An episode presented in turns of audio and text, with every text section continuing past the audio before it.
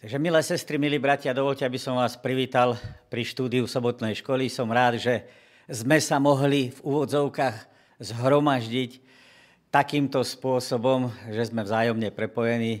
Vy pri svojich počítačoch, respektíve pri technických prostriedkoch, my tu v našom štúdiu, keď to tak nazvem, a aj spoločne dneska teda chceme preberať sobotnú školu, ktorá má názov Ježiš ako najväčší učiteľ. Skôr ako ale budeme odkrývať hm, samotnú úlohu, odkrývať to, čo nám autori do úlohy zapísali a uvažovať.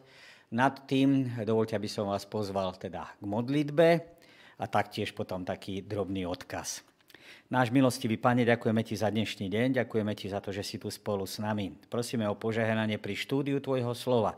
Posilní nás svojimi slovami, tým, čo si dal do slova zapísať, do Božieho slova zapísať, aby to Božie slovo na nás pôsobilo, menilo nás na Tvoj obraz. Do Tvojej láskavý rúk sa chceme položiť. Požehnaj nám, technikom, rečníkom, požehnaj tým, ktorí poslúchajú, načúvajú, presnejšie povedané, teda poslucháčom.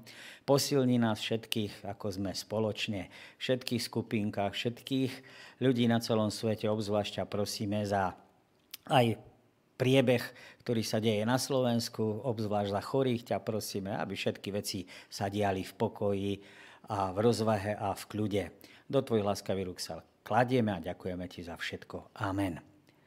A zároveň vás chcem hm, upozorniť v tej drobnej poznámke, hoci sme to nemali v, v takých tých uputávkach, že budeme mať aj kázanie, živé kázanie a bude nás Božím slovom sprevádzať brat Lagania. Takže pre tých, ktorí by ste chceli ostať na našom kanáli, zvolenskom kanáli v priamom prenose, tak ste pozvaní na kázanie brata Lagaňu, ale je aj iná možnosť, iná alternatíva, je možnosť sa prepnúť aj na iných eh, kazateľov alebo tých, ktorí budú dnešným, dnešným dňom slúžiť Božím slovom.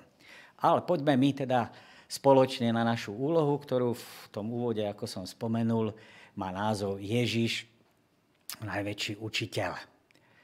Lebo Boh, ktorý povedal, nech z temnôt zažiarí svetlo zažiaril v našich srdciach, aby priviedol na svetlo poznanie Božej slávy na tvári Ježiša Krista. Je jasné, že Apoštol Pavel tu použije odkaz alebo slova knihy Genesis, prvej knihy Mojžišovej. Pretože slova, ktoré sú adresované Bohom tme, a tme, ktorá je nad prahlbinou, tak sú to slova stvoriteľa, Boha stvoriteľa o svetle, ktoré aj zažiari, ktoré nastane a nastal deň prvý. Dá sa povedať, že chaos, ktorý dovtedy vládne, dostáva organizovanú podobu. Stvoriteľské slovo premáha tmu a nastoluje rád a poriadok. Túto analógiu e, príbehu stvorenia použije apoštol Pavel vo vzťahu k človeku, ktorý sa ocitol v chaose, v tme.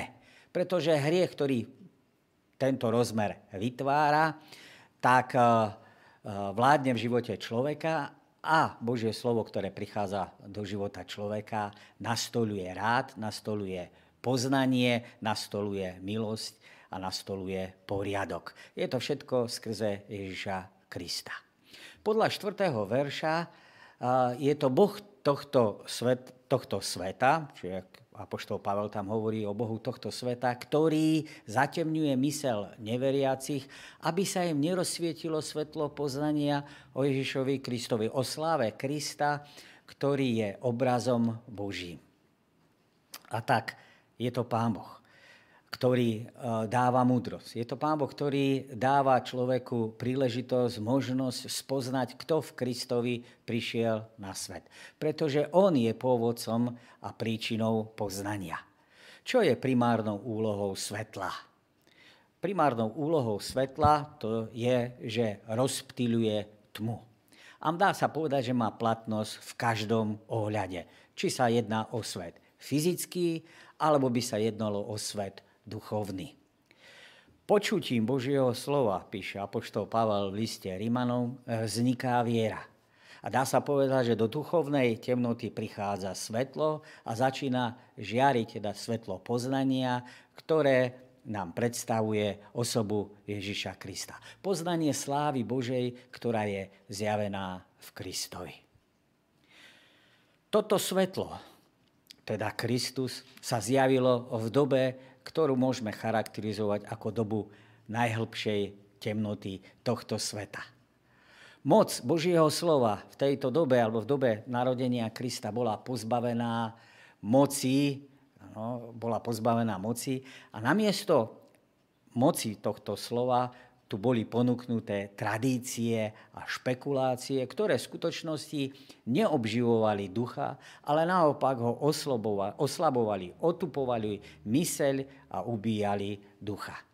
A tak namiesto, aby tu bola oslava Boha v duchu a v pravde, tu boli ponúknuté nezmyselné ceremónie, ktoré zaťažovali mysel a zaťažovali poznanie Pána Boha. Teraz nehovoríme o ceremóniách, ktoré boli zjavené v starom zákone. To sme mali možnosť eh, preberať v prednáške, tí, ktorí ste teda videli, alebo kto poznáte, aký je rozdiel medzi morálnym a ceremoniálnym zákonom, že aj morálny a ceremoniálny zákon nám jasným spôsobom odkazujú na Krista čiže ceremónie, mali svoje miesto. Ja som skôr mal na mysli ceremónie ľudské, ktoré zatemňovali pravý význam toho, aký Pán Boh je. Vyskytoval sa tu skepticizmus z náboženstva. Ľudia boli rozčarovaní, rozladení.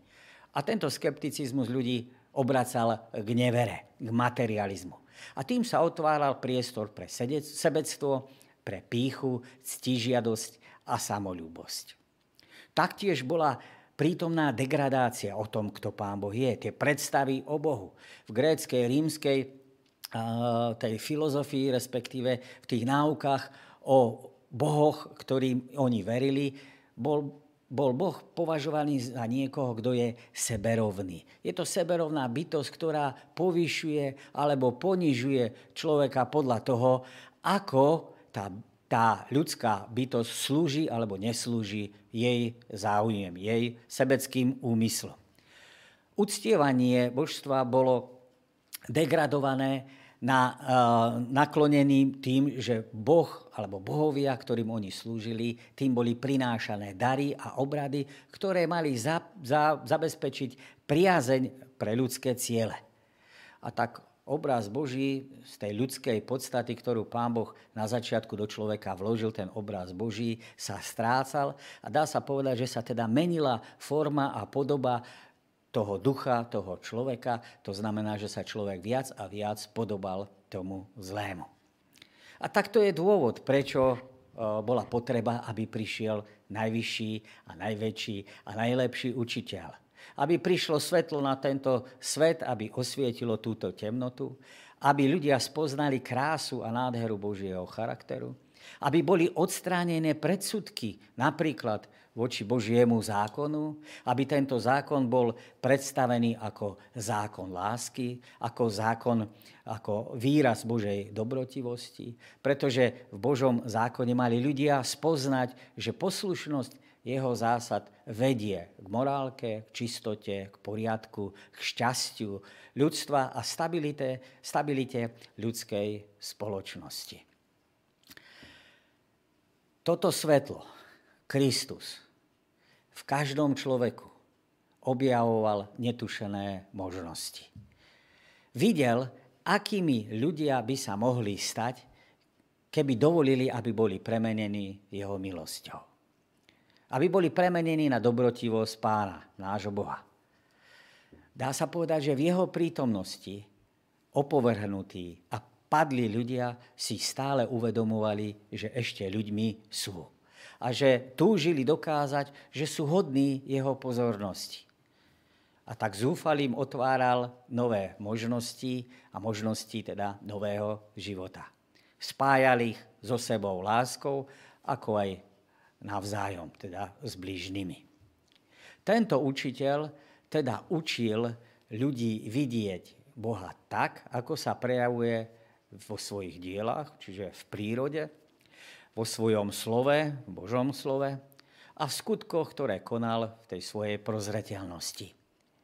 dá sa povedať, že poslucháčov privádzal do kontaktu s nekonečnou myslou.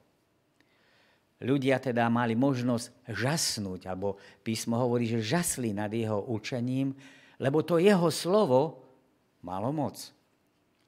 Nikto predtým nehovoril s takou mocou, ktorá by roznecovala a rozpaľovala úsilie a burcovala každú schopnosť tela, mysle i duše. Krista môžeme smelo označiť ako za knieža učiteľov. A jeho slova budú sprevádzať spolupracovníkov až do skonania sveta. V prítomnosti takéhoto učiteľa by bolo pochabé hľadať vzdelanie mimo neho samotného. Chcieť byť múdry mimo múdrosti, ktorú zosobňuje on. Chcieť byť pravdivý a pritom pravdu zavrhovať. Hľadať osvietenie mimo svetla, ktorým je on. Existovať bez života, odvrátiť sa od zdroja živých vôd, v skutočnosti znamená vykopať si deravé cisterny, ktoré neudržia vodu. A čo s tým? Každý má slobodnú vôľu narábať s tým, čo počul, takže môžeme ísť ďalej. Mnohokrát na, po, na nedeľu autor vybral text z listu Židom z prvej kapitoly, 1. a 4. verš mnohokrát a mnohorakým spôsobom hovoril kedysi Boh otcom ústami prorokov. V týchto posledných dňoch prehovoril k nám synovi, ktorého ustanovil za dediča všetkého a cez ktorého stvoril aj svet. On je odblesk jeho slávy a obraz jeho podstaty a všetko udržuje svojim mocným slovom. Keď vykonal očistenie od hriechov, Posadil sa po pravici velebnosti na výsostiach. Stal sa o toľko dôstojnejším od anielov, o koľko znešenejšie meno zdedil než oni.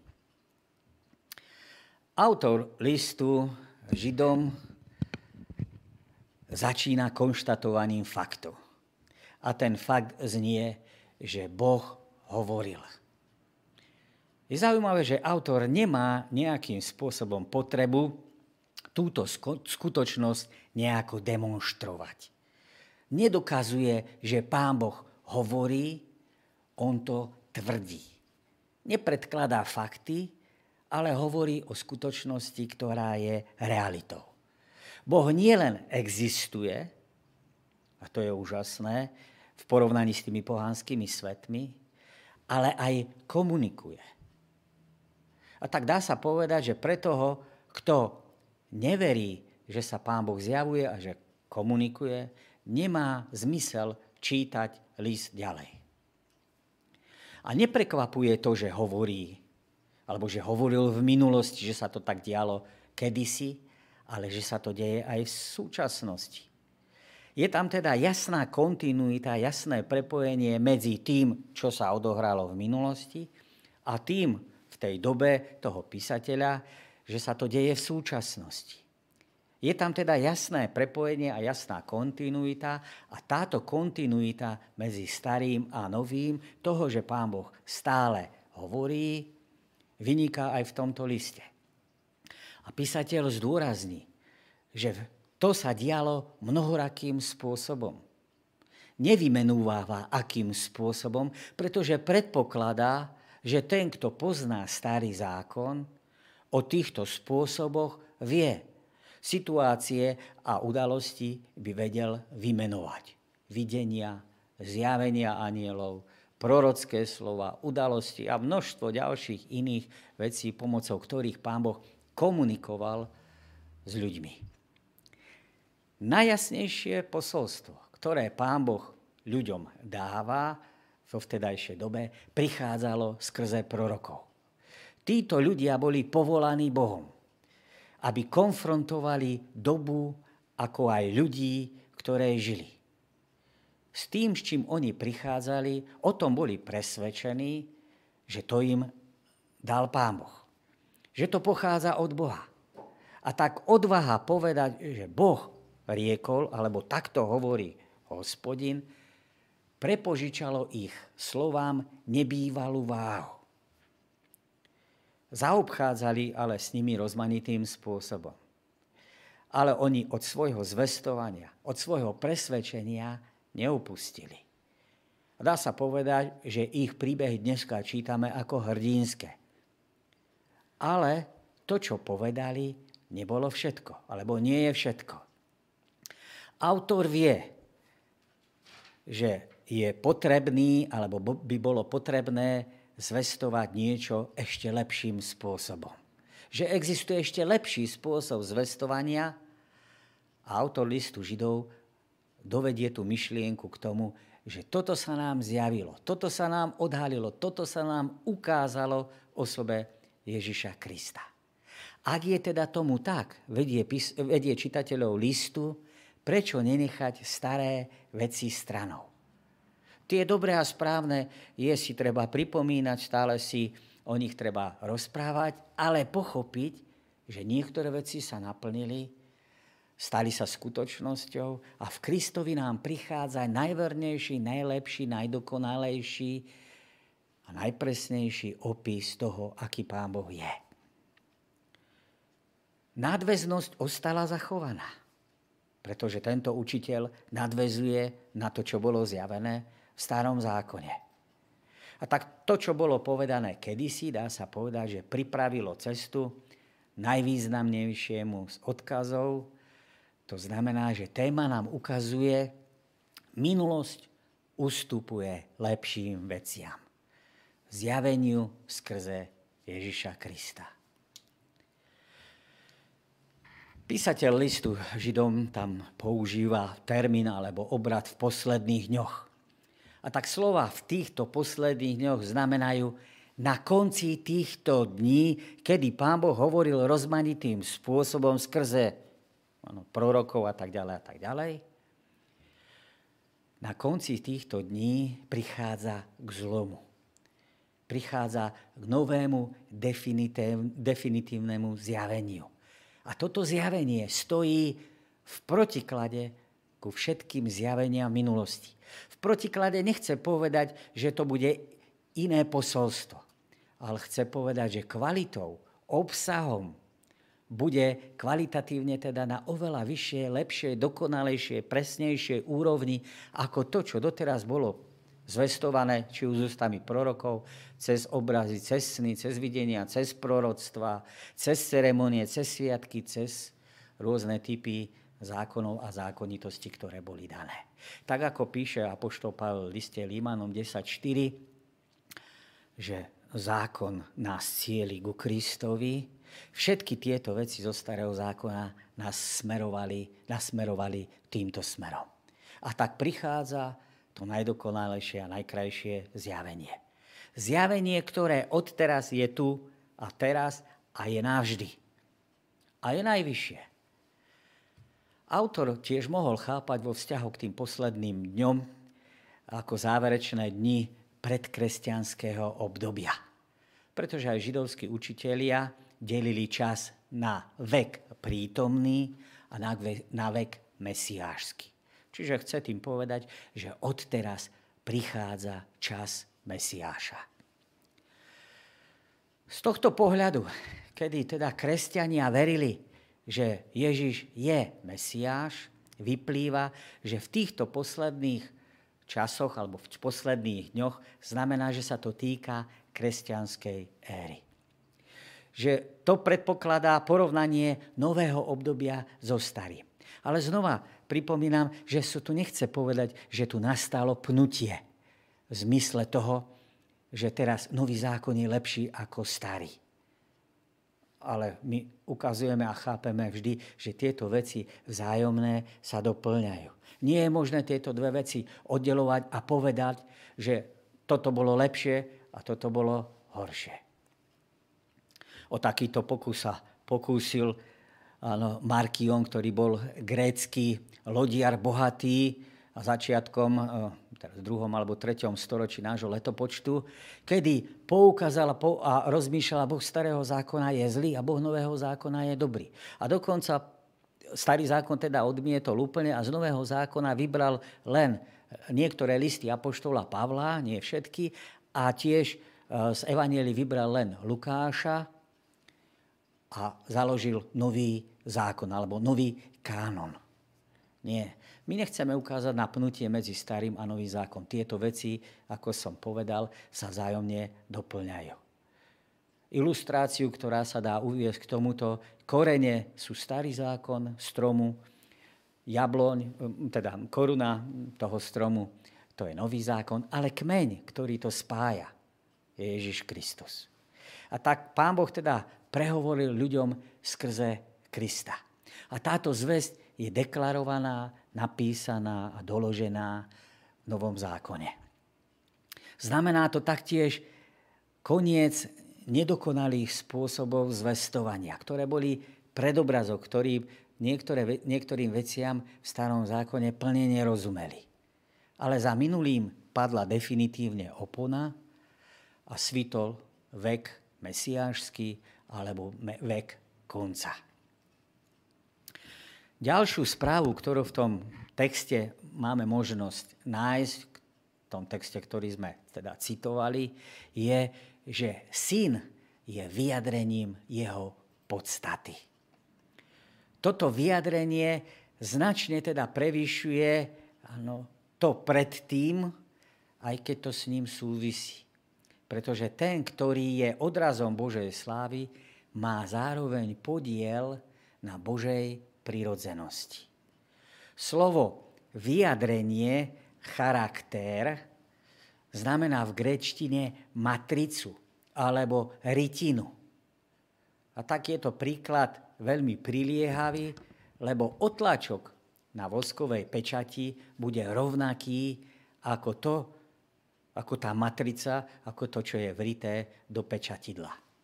Treba byť ale opatrný pretože všetky ľudské príklady majú a prirovnania stále nesú v sebe prvky nedokonalosti. To znamená, nemôžeme zachádzať príliš ďaleko s uplatňovaním ilustrácie, ktorú som uviedol, lebo sa to nedá. Lebo je nemysliteľné, že by syn sa od otca formálne líšil, ako sa líši razítko od svojho otlačku. Medzi obomi je ale jasná súvislosť. Táto veta obsahuje hlbokú pravdu, lebo presná, pretože presná podoba nadvezuje na Božiu podstatu. To znamená, to ukazuje na to, že Ježiš je rovnakej podstaty ako Boh. To znamená, nie žiadného rozdielu medzi Otcom a medzi Synom. Písateľ uvedie čitateľa do teológie veľkej hĺbky. Ale s jej rozvedením si prácu nerobí. S tým, čo, s čím počíta, to, čo predpokladá, je, že čitatelia príjmu ten jeho uhol pohľadu na Ježíša Krista bez pochybovania. Ježiš verne, autor úloh sa nás potom pýta, že Ježiš verne odzrkadloval Otca máme to aj my podobným spôsobom robiť. Sme vyzvaní, aby sme teda napodobňovali Boha ako milované deti. Čo to znamená pre nás? Čo to znamená pre mňa a pre teba? Čo sa môžeme naučiť od Ježiša, že je charakter, matrica, obraz, otlačok, ano, že je vernou kópiou, presným obrazom svojho otca. Čo sa môžeme teda naučiť, naučiť od Ježiša? keď napodobňoval Boha Otca?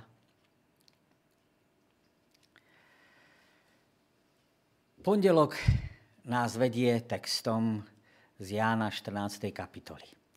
Nech sa vám srdce nestrachuje. Verte v Boha a verte aj vo mňa. V dome môjho otca je mnoho príbytkov. Keby to tak nebolo, či by som bol a zda vám povedal, že vám idem pripraviť miesto? A keď odídem, pripravím vám miesto. Zase prídem a vezmem vás k sebe, aby ste aj vy boli tam, kde som ja. A cestu, kam idem, poznáte. I Tomáš mu povedal, páne, nevieme, kam ideš.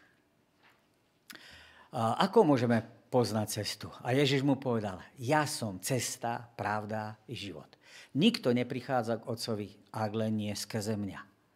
Ak ste ma spoznali, budete poznať aj môjho Otca. Odteraz ho už poznáte a videli ste ho. I ozval sa Filip. Pane, ukáž nám Otca a to nám postačí. A Ježiš mu povedal, Filip, taký dlhý čas som s vami a nespoznal si ma? Kto videl mňa, videl aj Otca. Ako to, že hovoríš, ukáž nám Otca? Neveríš, že ja som v Otcovi a Otec je vo mne? Slová, ktoré vám hovorím, nehovorím sám od seba, ale Otec, ktorý zostáva vo mne, koná svoje skutky. Verte mi, že ja som v Otcovi a Otec je vo mne. Ak nie pre iné, aspoň pre tie skutky verte. Aj v minulých úlohách, minulom týždni sme sa stretli s pojmom logos, s pojmom slovo pretože Ján začína evanielium týmto vyjadrením. Prvými slovami upozorní na to, že hlavnou témou jeho evanielia alebo predmetom jeho výpovede je logos, je slovo. Slovo, o ktorom píše apoštol Ján, je teda príčinou všetkého. Je počiatkom. Je to teda prvotný princíp, cez ktoré sú položené základy a skrze ktorého všetko bolo stvorené. Je to v úplnom súlade s tým, čo je vyjadrené v knihe Genesis, kde pán Boh tvorí svojim slovom. Je dobré si teda všimnúť, že na počiatku toto slovo už bolo. Toto sloveso zdôrazňuje väčšinu preexistenciu slova, to znamená Ježiša Krista. Skôr ako začal vesmír, druhá osoba božskej trojice existovala. Inými slovami, Ježiš tu vždy bol. Toto slovo, tento logos, bolo u Boha a Boh bol to slovo. Druhá časť prvého verša vyjadruje vzťah, ktorý má logos k Bohu, ale zároveň aj samotnú identitu logosa ako Boha. Bez učenia teda o trojici sa tu nezaobídeme. Slovo smeruje k Bohu, je vedľa Boha a zároveň je Bohom. Priatelia, to je niečo, čo sa našej logike vymýka. Niečo zachytávame, niečo chápeme, ale nemáme šancu pochopiť celú tú hĺbku. Ak by Ján skončil len tým, že slovo bolo u Boha, tak by to dávalo priestor pre špekulácie. Tým, že slovo je u Boha, ale znamená to, že je menšie ako Boh sám. Preto Ján dodáva dôležitú vetu. A to slovo bol Boh. A keby sme išli gréckou gramatikou, teda zachovávali to poradie, a Boh bol to slovo. Prečo používa Ján práve tento termín, ktorý možno neznám už nič nehovorí? Pretože žiaden iný mesiášsky titul, či to bol Kristus, či to bol Syn Boží, či to bol Syn človeka, by nebol výstižnejším a priateľnejším a dá sa povedať, nepútal by pozornosť aj iných filozofických, iné filozofické kultúry, ktoré boli okolo, ako práve slovo logos. Ani vznešený titul pán, ani staroveký titul, titul múdrosť nemohli teda sprostredkovať tie asociácie, ktoré tých následných výpovedí, pretože význam slova je, logos je jedinečný a v rámci jeho paralel jazykových, jazykov moderných kultúr. To znamená, že aj v kontexte tých kultúr, ktoré existovali a tam, existovali tam, to logos malo svoj priestor. Za tým logosom si predstavovali mnohí ľudia tých kultúr rôzne predstavy. U Grékov to bol logos, ktorý sprostredkoval medzi tým Bohom, ktorý je stvoriteľ, tak bol prostredníkom medzi ľuďmi áno, a tým Bohom. Ale nebolo rovné Pánu Bohu. A tak napríklad pre grécky uvažujúcich čitateľov slovičko povýšenie logos na to, že je Boh, priviedlo tých čitateľov k úžasu, k premýšľaniu. Ján použije podobnú paralelu, podobnú myšlienku, že Kristus je prostredníkom medzi Bohom a človekom ale povýši ho oveľa vyššie, ako je to v tom greckom svete. Koncept slova ako prostredníka v stvorení, v zjavení a v spasení vyvrcholí ohromúcim prehlásením v tom prologu, v tej prvej kapitole v 14. verši. A to slovo stalo sa telom. A prebývalo, stánilo, stanovalo medzi nami. Čo môžeme označiť tento výraz, alebo toto prehlásenie môžeme ohlásiť ako za vrcholnú výpoveď samotného Evanielia. Všetky funkcie, tituly, slovo, syn Boží, ja som v podaní evanielistu predstavujú Krista vo vzťahu k Otcovi, čo je zámer samotného evanielistu. Aby sme nad týmto uvažovali a videli, aký má vzťah tento syn Boží, toto slovo ten ja som vo vzťahu k Otcovi. A dá sa povedať, že celé Evangelium predstavuje, že Otec a Syn, Boh Otec a Boh Ježiš pracujú synergicky, spoločne, vzájomne, neprotirečia si. Autor sobotných úloh nás vyzýva k tomu, aby sme si v kľude a v pokoji prečítali 14. kapitolu Jánovo Evanielia. A odpovedali si na otázky, prečo sa podľa Jána stal Ježiš človekom.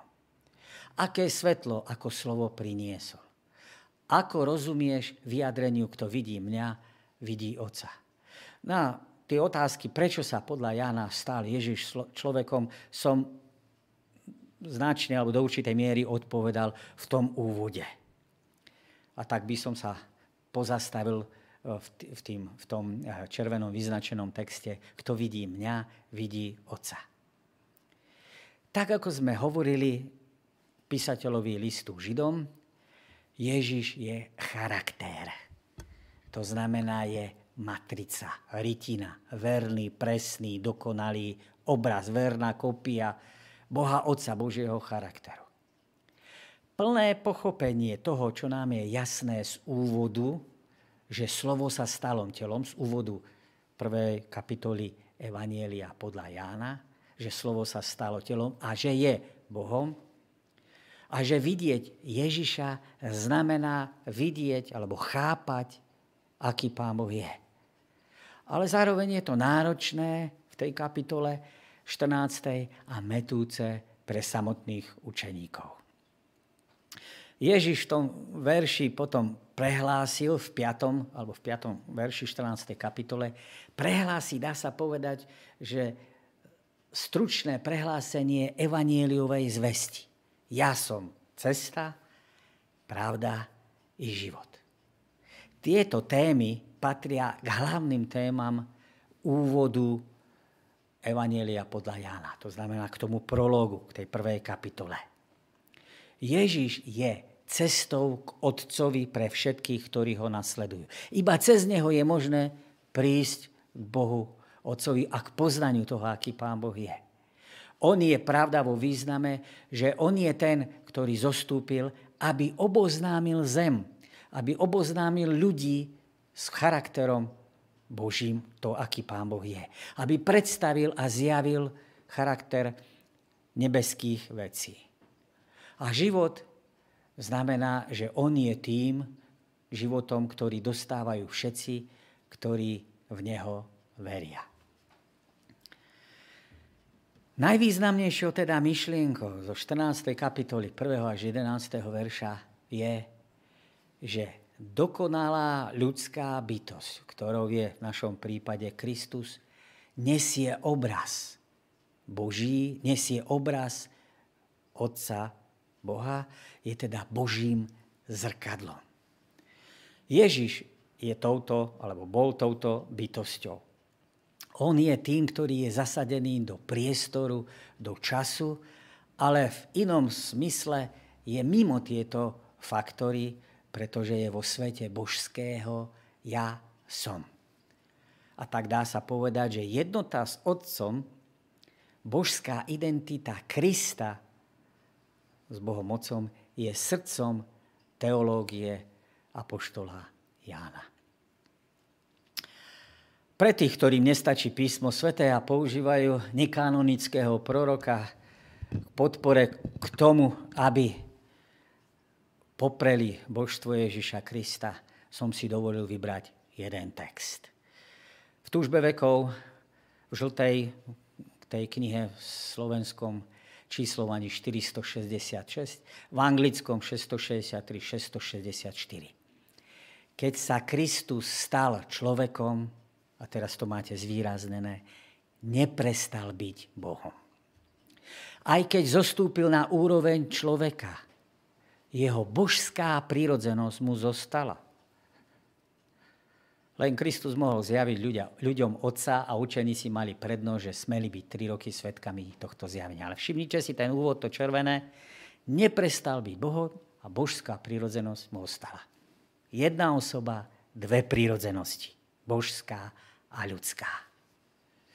Ježiš je 100% Boh. Prečo prišiel?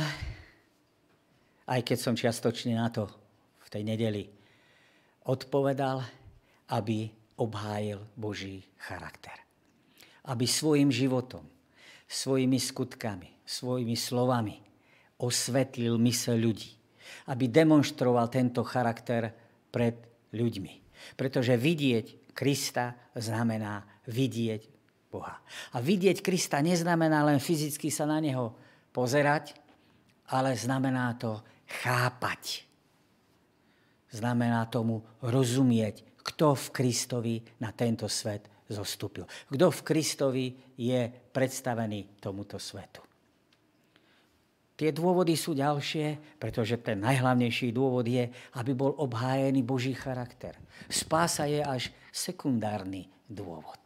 Najdôležitejšou v tom veľkom spore medzi Bohom a Satanom bol, že Boží charakter bol pošpinený. Preto Kristus prišiel najprv zjaviť, ukázať, obhájiť Boží charakter. A dôsledkom tohto všetkého je tu ponuka spásy, ktorá je ponúknutá tebe aj mne aby tiež bola zjavená pravda a odhalená teda lož. Aby sme videli toho druhého ako seba samého. A tak otázka, ktorú sa nás ten písateľ sobotnej úlohy pýta, je, čo si vďaka Ježišovi pochopil o tom, aký je nebeský Otec. Za seba môžem povedať, že keď som študoval teda písmo sveté v tie lekcie s bratom Karolom, tak som si povedal vtedy, ale možno som to povedal aj jemu, už si presne nepamätám, ak ten Pán Boh je taký, ako hovoríš, teda v tom obraze Ježiša Krista, tak takého Boha by som aj veriť chcel. Čo sa ti na tomto obraze Boha najviac páči? V čom ťa tento obraz, to znamená Kristus, inšpiruje. Útorok nás privádza do listu Apoštola Pavla, do listu Filipis, do mesta Filipis, alebo listu Filipenom. A ten znie z 2. kapitoly 5. až 11. verš. Zmýšľajte medzi sebou tak, ako Kristus Ježiš. On, hoci mal Božiu podobu, Svoju rovnosť s Bohom nepovažoval za korisť alebo za lúpež, ale zriekol sa jej, keď vzal na seba podobu služobníka a stal sa podobný ľuďom a podľa vonkajšieho zjavu bol pokladaný za človeka, ponížil sa a stal sa poslušným až na smrť, a to na smrť na kríži. Preto ho Boh nad všetko povýšil a dal mu meno nad každé meno, aby sa pri mene Ježiš zohlo každé koleno tých, čo sú na zemi, na nebi, aj v podsvetí, aby každý jazyk vyznával na slávu Boha, Otca, že Ježiš Kristus je Pán. Táto pasáž je bez akýchkoľvek, bez akýchkoľvek pochybností vrcholnou výpovedou, výpovedou listu Filipským kresťanov Filipis. Učenci sa vo všeobecne zhodujú, že táto pasáž je jedným z najstarších tzv. kristologických hymnusov, hymnov v kresťanstve. A hymnus, ako viete, to bol text, ktorý sa na zhromaždeniach spieval. To bolo vyjadrenie viery, ano, prejavené zároveň do hudobnej formy a podoby. Piatý verš, ktorý nám uvádza tento hymnus alebo túto pieseň, je však aj zhrnutím, ktoré predchádza, e, predchá, sú zhrnuté v tých predchádzajúcich Pavlových apelov na zbor meste Filipis. Aby žili v súlade s Kristovým evanielom. Aby neboli zbabelými. A nie len v Krista, aby verili, ale boli ochotní aj za Neho trpieť. Nehambili a nebáli sa trpieť. A taktiež, aby boli jednotní zmýšľaní, to znamená v, v rovnakom náhľade, v podobných, rovnakých postojoch na veci minulé, prítomné a budúce v teológii, ale dôležité, aby sa to prejavovalo do etiky, aby boli navzájom spoloční a jednotní v láske. Krista, veriť, v Krista veriť znamenalo aj v Neho trpieť. Znamenalo to byť teda jednotný v zmýšľaní aj v láske. Dokonca Pavol tam v druhom, eh, v druhej kapitole v treťom verše hovorí, žiť v pokore jeden pred druhým. Nehľadať svoje záujmy, ale hľadať záujmy druhých. A tak nasledujúci hymnus o Kristovi je pre Filipanov, ako aj pre nás, príkladom Kristovho zmýšľania. Pavlova motivácia použitia tejto piesne nie je teda v prvom rade teologická. Aj keď teologická výpoveď tam je. Motivácia pre tých kresťanov, ale etická. Napriek tomu, že Pavlova etika je vždy teologická. To znamená, je tam výzva konať, lebo Boh v Kristovi konal ako prvý. To poukazuje, že správna teológia, orto, áno, doxia, alebo správna teológia, správne vedenie sa vždy prejaví orto praxis, to znamená v správnom konaní. Tie veci navzájom musia byť v súlade. Šiestý verš môže byť považovaný za absolútny biblický dôkaz Kristovho božstva. Pavol teda potvrdzuje v tejto výpovedi, že Ježiš Kristus je od väčšnosti Boh. Nie je tu použité bežné grécké slovo ktoré sa prekladá slovenským slovesom bol. Pavol namiesto toho zvolí iný výraz, ktorý, pomocou ktorého zdôrazní podstatu prirodzenosti človeka. Ano, pomocou neho zjaví alebo vyjadrí trvalý stav alebo formu. Slovenský ekumenický preklad používa že Ježiš mal podobu, Božiu podobnú. Grécké slovičko morfé. Nie je to, tá slovičko, to slovičko podoba nie je to isté, ako je v knihe Genesis 1.26, pretože tam, že keď je človek stvorený na Boží obraz, tak je použité slovičko celem v gréčtine eikon. Alebo podobnosť ano, Bohu, čo znamená v hebrejčine demut a v gréčtine homojózis.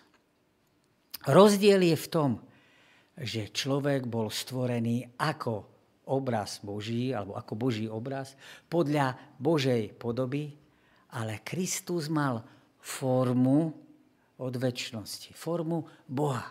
Mal podobu no, Boha od väčšnosti. Ak, avšak na základe používania slovička morfe tej gréckej literatúre kde sa primárne to, táto myšlienka vzťahuje na tú formu, ktorá sa dá vnímať zmyslami. Pre použitie pre Pána Boha by bolo lepšie používať ano, slovíčko podstatu. Lebo to použitie morfe je pre Boha také neprimerané, pretože ľudskými zmyslami On je zmyslami ľudskými nepolapiteľný, neuchopiteľný, nevyjadriteľný. Preto by bolo lepšie hovoriť, že mal podstatu Božiu. A svoju rovnosť, píše apoštol Pavel v liste Filipanom, nepokladal za lúpež. Viete, kto chcel byť ako Boh. Viete, kto si chcel uzurpovať to, že bude rovný Pánu Bohu. Ten, kto sa násilím áno, tejto rovnosti domáhal. Ten, tá stvorená bytosť, ktorá si myslela, že tohto piedestálu je hodná a aj schopná. Ježiš naproti tomu si túto rovnosť pre neho ne, neuzurpuje. Jemu od väčšnosti prirodzeným spôsobom patrí nie je pre neho niečím, čo by ulúpil, o čo by svojho otca okradol. Je to niečo, čo je pre neho prirodzené a čo mu stále patrí. Slovo rovnosť označuje v gréčtine veci, ktoré sú rovnaké čo do počtu, kvality, charakteru, ako aj množstva. To znamená, že Ježiš vo všetkých rozmeroch počtu, kvality, charakteru, množstvo, ak by sme to dali, mohli nazvať ako vlastnosti trebárs, je rovný Pánu Bohu. Siedmy verš nám hovorí o tom, že Ježiš sa vyprázdnil, opustil, niečoho sa vzdal. Kristus sa vzdal vecí, ktoré mu patrili predtým. Vzal na seba tú podobu morfé, otroka alebo služobníka, stal sa podobným homojózis ľuďom. Forma alebo podstata otroka tu ukazuje na ľudské telo, ktoré človek vlastnil. Je pravda, že ale slovo homojózis, podoba, nie je úplná rovnaká totožnosť. Tým chcem povedať, že Ježiš prijal ľudskú prírodzenosť, ale neprijal hriešnú prírodzenosť. To, že sa človeku podobál, áno, bol 100% človek, čo sa týka formy a podoby, ale mysel mal ako Adam pred pádom do hriechu. Čistú. To znamená, že Kristus sa narodil do tela ako človek do fyzického, porušeného tela, kde prežíval a cítil tie tzv. nevinné slabosti, ako sú bolesť, slabosť, únavu, ale ako som spomenul, bez hriešnej prírodzenosti, bez sklonu k hriechu. Je tu teda reč o vlastnom seba zaprení. Kristus sa v skutočnosti nezdal božskej podstaty. Tá bola prítomná v samotnom tele. Ale bola akoby potlačená do úzadia, aby do, prevzal na seba tú podobu toho služobníka, toho otroka, toho človeka. Stál sa teda človekom alebo iným druhým Adamom, ktorý prišiel napraviť zlyhanie toho prvého Adama. Ľudskej mysli sa vymýka, ako v jednom tele môžu existovať dve prirodzenosti, božská a ľudská a navzájom sa nepremiešavať. Toto nie je naša záležitosť. Trápilo to teológov, aj trápi, ale tie veci sú mimo náš rámec, ako aj naše pochopenie. Čo si chápeme, ale len niečo. A tu prichádza etický rozmer tejto správy. Ak sa Kristus zdal svojich božských výsad, svojich božských práv kvôli nám, ak z toho najvyššieho piedestálu božskej slávy a majestátu dobrovoľne vzal na seba podobu otroka, služobníka, o to viac kresťania ako učeníci Kristovi by sa mali vedieť vzdať práv v prospech tých druhých. Ako sa nám to dobre hovorí, len ťažko sa nám to koná, že? Kristus je teda pred nás predstavený ako ten, ktorý je vzor seba obetovej, obetavej lásky. To je to kristovské. Zaprieť sám seba a nasledovať ho. A vyššie zmienený paradox sa týka aj nás, ale v opačnom slede. Ak budeme ochotní z lásky ku Kristovi a k blížnym vyprázdňovať seba pre druhých, získame viac, ako sme mali. Lebo zo stavu otrokov a služobníkov nás Kristus povýši na stav skutočných Božích detí. Kristové vyprázdnenie bolo bezhraničné. Až na smrť, vydanie až na smrť na kríži. A tak Kristus sa stáva človekom, no ako človek sa ešte pokoril a seba nazval služobníkov, lebo sa neusiloval o pozemskú slávu, ale plne sa obetoval, aby naplnil poslušným spôsobom otcov plán, plány spásy a záchrany. V 9. až 11. verši je ukázaný opätovný návrat k božskej podstate. Kristové vyvýšenie nesúviselo s jeho prírodzenosťou ani väčšnou pozíciou v rámci Trojice, ale s jeho novou totožnosťou Boho človeka. Kristové nové postavenie Boho človeka so sebou nieslo okrem toho, že spätne prijal tú slávu, ktorá mu patrila predtým, aj nové výsady, ktoré predtým nemal, pred vtelením nemal. Predtým nebol veľkňazom, ktorý by sa za nás mohol prihovárať. A pre toto všetko stvorenie vo vesmíre uznáva pánstvo Ježiša Krista. Kristus teda na kríži raz a navždy vyvrátil satanové obvinenie Pána Boha a dokázal, že Boh neslúži v prvom rade sebe a nie je to egoista, sebec, ale v prvom rade slúži svojim stvoreniam. Svojim teda nesebeckým skutkom Kristus obhájil, že Boh je láska a zároveň, že je aj spravodlivý. V akej situácii by si mohol svojou pokorou a ponížením poukázať iným na Krista? Porozmýšľaj.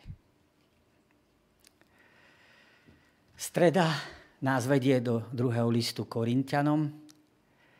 Najväčší, a má nadpis najväčší učiteľ a zmierenie. Preto odteraz nikoho nepoznáme podľa tela.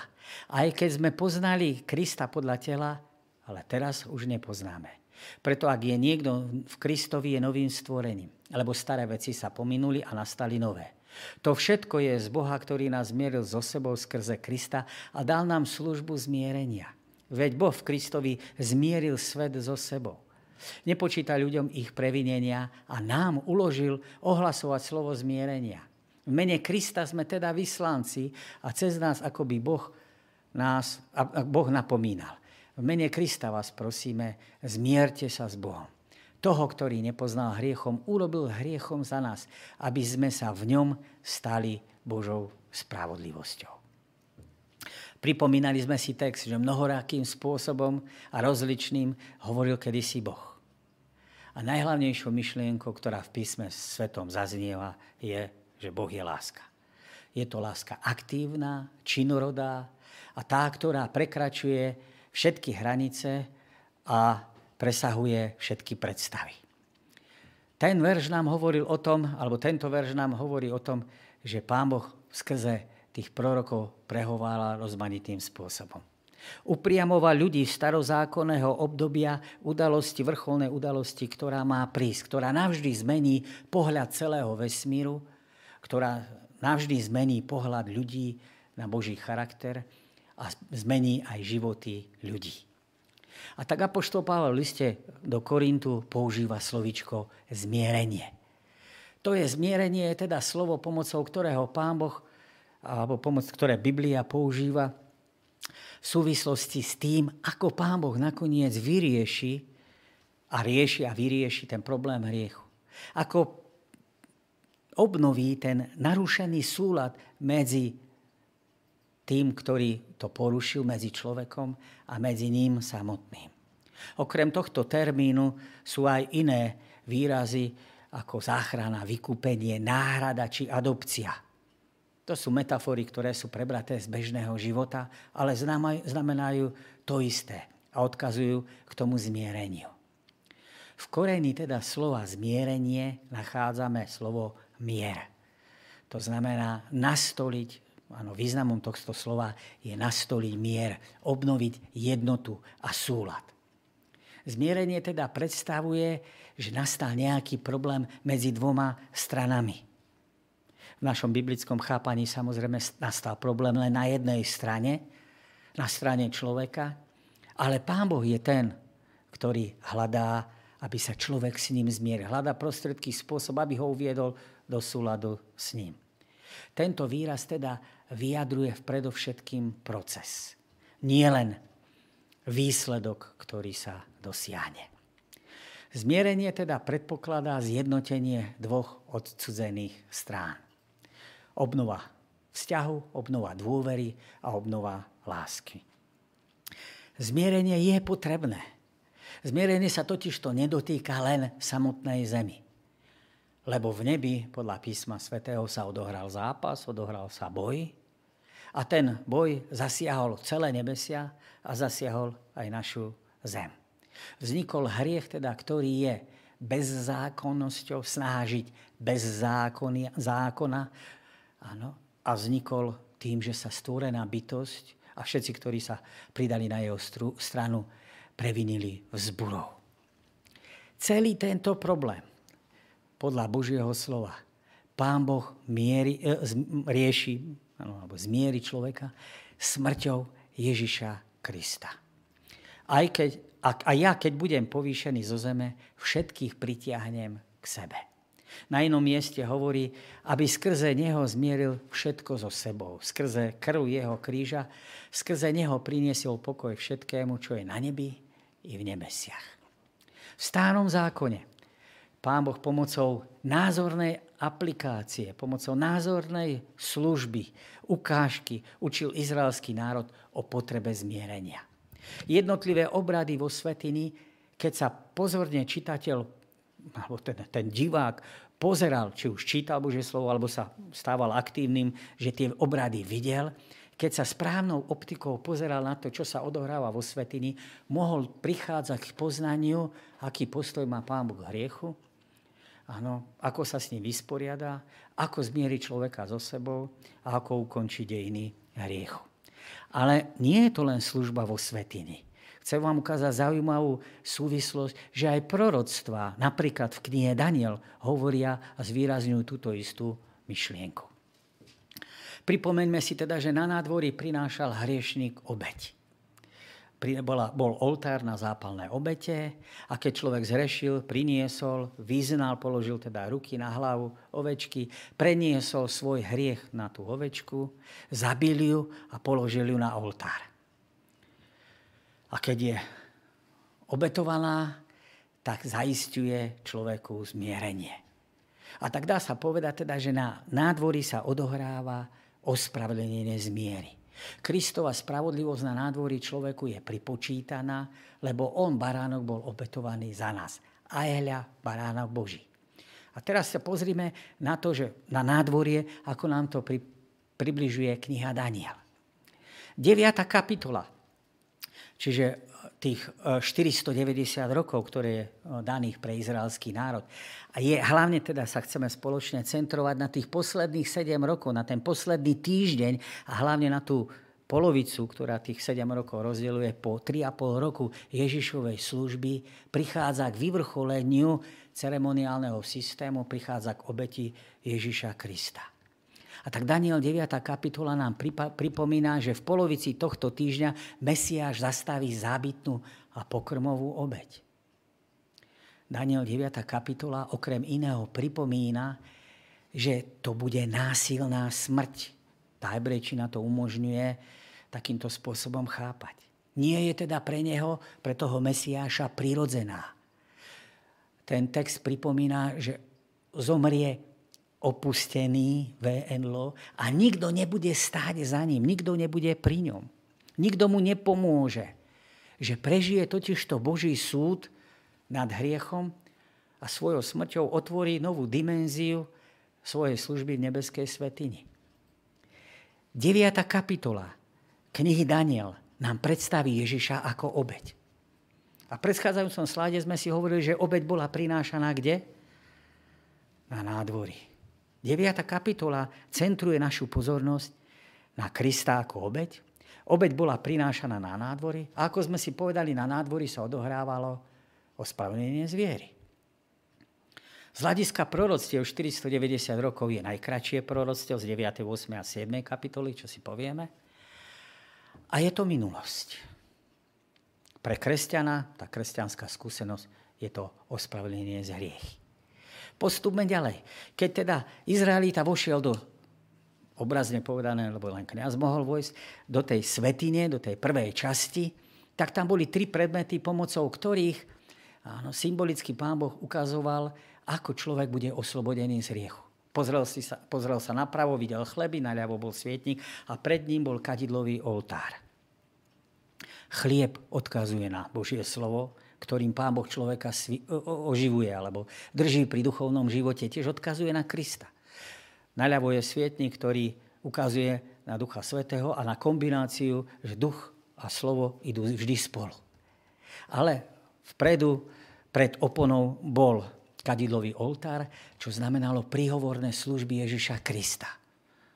Celé písmo svete nám hovorí o tom, že Kristus bol obetovaný a zároveň sa prihovára za nás. Tak vidíte, že aj v starom zákone táto služba na nádvorí, že bol obetovaný a stále sa za nás prihovára a skrze svoje slovo a skrze ducha nám umožňuje byť vymanený z procesu alebo z, z, z, zo zovretia hriechu.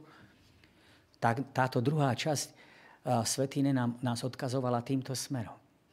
Poďme sa pozrieť, ako nám túto myšlienku sprostredkovala proroctvo knihy Daniel 8. kapitola. Tá nás uvedie do svetiňového jazyka, keď človek číta 8. kapitolu, tak tam má baránka a, a kozla, ano, má tam svetostánok, je tam ustavičná obeď, sú tam dvaja, ktorí sa medzi sebou rozprávajú, ano, kedy povie svety svetému, ano, kedy povie aniel anielovi, áno, čo nás uvádza do svety nesvetých. Čiže je tam množstvo prvkov, ktoré Izraelitu jasným spôsobom od štartu pozorného čitateľa mu ukáže na svetiňu. To znamená, že Ježišová služba sa prenáša do tejto časti uh, svetine. Ano. Je, pán Ježiš sa prechádza v zjavení Jana, to je iný prorocký obraz, pomedzi svietníky a slúži zborom. Modlitba ktorou Kristus slúži pred Bohom, tak tá modlitba, ktorá prichádza z našej strany pred Božiu tvár, je, je, je, je umožnené tie naše prozby len vďaka Kristovej, Kristovým zásluhám. Vďaka tomu, že sa Kristus za nás prihovára a že nám to sprostredkoval, je, môžeme my prísť pred Božiu tvár. Daniel 8. kapitola nám teda predstaví Krista ako kniaza. Je to pre nás posvetenie, to ako sme si povedali, že ten chlieb, e, svietnik a prihovorná služba udržiava kresťana pri duchovnom živote, posvecuje ho, schopňuje mu skráčať v živote. Takisto teda Daniel 8. kapitola nám rovnakým spôsobom ukazuje na Krista, ktorý sa nachádza ako kňaz, ktorý vošiel do svetine. Áno. Je to stredne dlhé proroctvo, to najkračšie bolo 490 rokov, toto je 2300 rokov končí v roku 1844 a je to prítomnosť. Keď bol Boží charakter nepochopený, objavil sa hriech, tak písmo svete hovorí, že Pán Boh ho prikryl. Ano, to je starozmluvné slovo pre slovo zmieriť.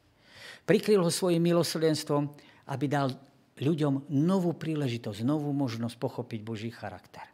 A tak posledný aspekt hriechu kladie otázku, a kto je za to zodpovedný. Daniel 7. kapitola nás privádza presne do tej istej, k tej istej myšlienky. Ak teda e, vo svetostánku vošiel veriaci s tým veľkňazom do svetiny svety, kde bola truhla zmluvy a tak ďalej a tak ďalej, kde pomocou obradov toho, čo sa tam odohrávalo, bol zjavený predobraz o tom, ako sa Pán Boh vysporiada s riechom a vy viete, že potom bol baránok, ten, ktorý bol označený, alebo ten kozol pre, pre Azázela, pre Satana, bol vyvedený na púšť, boli vložené hriechy a odvedený na púšť, kde zahynul. Čiže pán Boh ukazoval, ako sa s hriechom vysporiada. To isté, nás, to isté nám hovorí kniha Daniel, 7. kapitola. Tá nám objasňuje, že súd zasadol, podobne Ano. Ako je to v tej knihe, ako je to v, v tej Svetiny Svetých, tam je tiež súd. Že?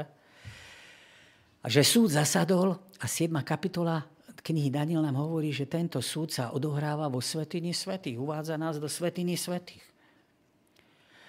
Kniha Daniel nám hovorí, že sa to odohráva niekde po roku 1798 po 3,5 roku, po 1260 dňoch alebo 42 mesiacoch. 538 plus 1260 rovná sa 1798. Ježiš v 7. kapitole, 13. a 14. verši je predstavený ako víťaz, ako kráľ, ako ten, ktorý obhájil Boží charakter. Pretože po skončení súdu je malý roh odsúdený, a veriaci dostávajú Božie kráľovstvo. Pre veriaceho je to teda budúcnosť. Z hľadiska skúsenosti je to oslávenie, na niečo čakáme. Na čo čakáme? Na nádvorí sme boli ospravedlnení, v prvej časti svetiny sme boli posvetení a vo svetiny svetých, keď sa to ukončí, budeme oslávení. Ježiš je predstavený v tejto 7. kapitole ako král. V 7. kapitole ako kňaz, pardon, ako obeď, v 8. kapitole ako kňaz, v 7. kapitole ako král. Minulosť, prítomnosť, budúcnosť. Najkračšie proroctvo, stredné proroctvo, najdlhšie proroctvo. Áno, ospravedlnenie zviery, posvetenie, oslávenie. Vidíte, že aj kniha Daniel nám dokáže sprostredkovať to isté posolstvo, ako tomu bolo vo Svetini. Tie, vze, tie veci sa vzájomne ano, doplňajú. Kľúčové slovo zmieril nás so sebou znamená tiež zamieňať, vymieňať, urovnávať. Je v, v tvare tzv. pasívneho auristu. To znamená, že Boh je ten, ktorý nás zamenil so sebou prostredníctvom Krista. Zmieriť znamená v tomto prípade vyčenčovať, zameniť, že Kristus namiesto nás potrestal, bol potrestaný, alebo Pán Boh potrestal Krista, hoci sme si to zaslúžili my. Nemôžeme byť len konzumentami tohto zmierenia. Ak sa máme učiť od najväčšieho učiteľa, tak Pavol nám hovorí, že sme vyslancami. Že ak sa svojim vtelením Kristus aktívne podiela na, na tomto diele zmierenia, aj my sme pozvaní, aby sme aktívnym spôsobom na tomto procese participovali. A to je otázka pre teba, ako sa v týždni rozhodneš, aby si toto dielo zmierenia sprostredkoval iným. Štvrtok nám hovorí o osobnom učiteľov, stretnutí s učiteľom. Je to text, ktorý nebudem už čítať pre krátkosť času. Lukáš hovorí o príbehu pastieroch, ktorým sa zjavili anieli. Prečo je teda Ježišové narodenie najskôr oznámené pastierom? Pastieri sú pravdepodobne zmienení Lukášom kvôli spojeniu Ježišovho narodenia s Betlehémom, mestom Dávidovým. Lebo Dávid, pravotec Mesiáša, bol povolaný od služby stáda oviec k kráľovaniu. A tak správa o narodení Mesiáša je zaujímavé, nie je referovaná najprv náboženským a cirkevným, teda svetským autoritám, ale nízko postaveným panovníkom zeme. Podobne to je ako pri voľbe tých učeníkov. Problém nebol to, že by pán Boh nechcel toto dielo zvestovať týmto vysoko postaveným. Problém bol nastavenia mysle alebo nastavenia srdca.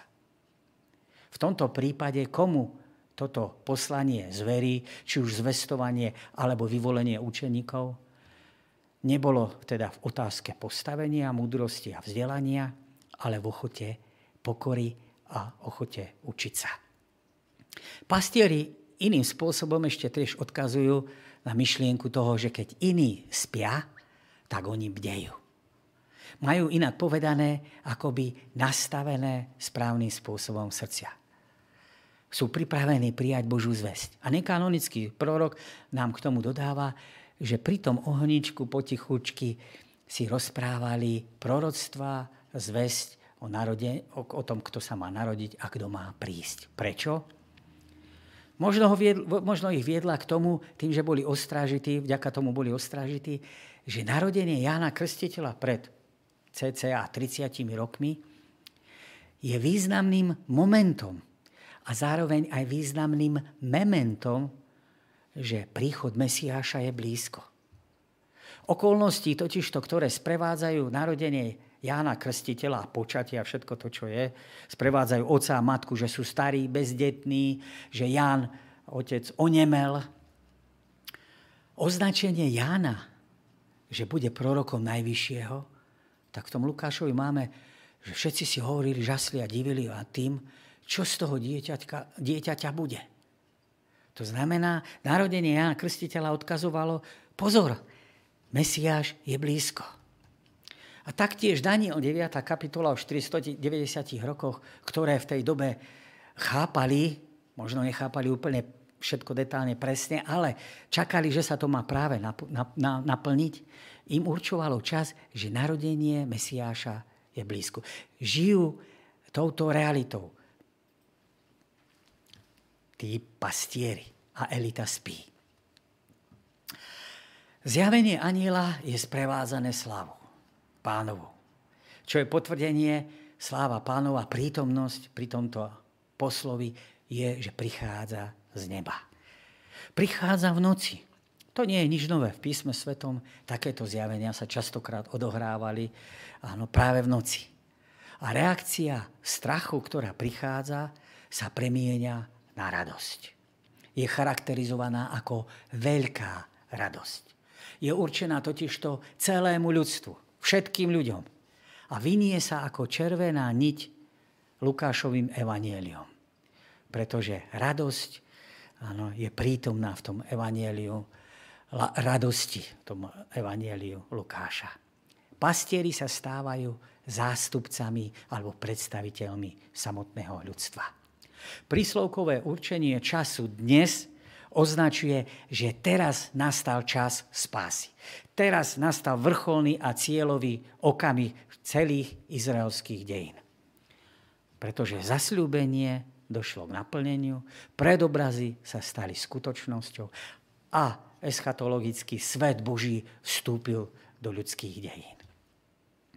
A tak ten, ktorý spôsobil veľkú radosť, je označený trojakým spôsobom. Spasiteľ, Kristus a pán. Spasiteľ je bežný titul pre hospodina, pre Boha vyvýšeného, zároveň aj vyvýšeného Krista.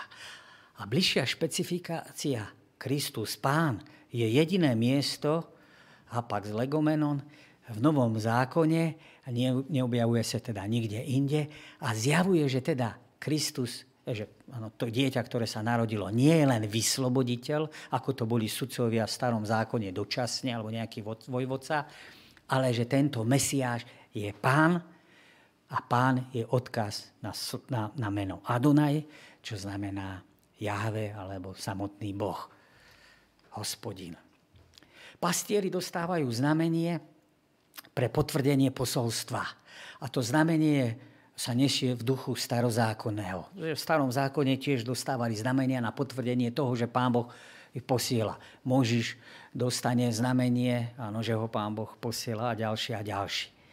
Toto znamenie sa môže javiť akoby všedné, obyčajné. Ale predsa pre samotných pastierov je dostatočné.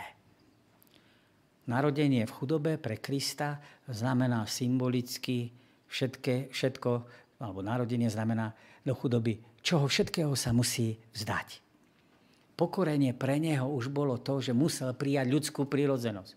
Už to ako Boh, keby prijal aj ľudskú prírodzenosť pred pádom do hriechu, viete, keby ste sa ako cisár museli stať obyčajným človekom, tak je to obrovská pokora. Ale pre nás je to úžas, div a neskutočná láska.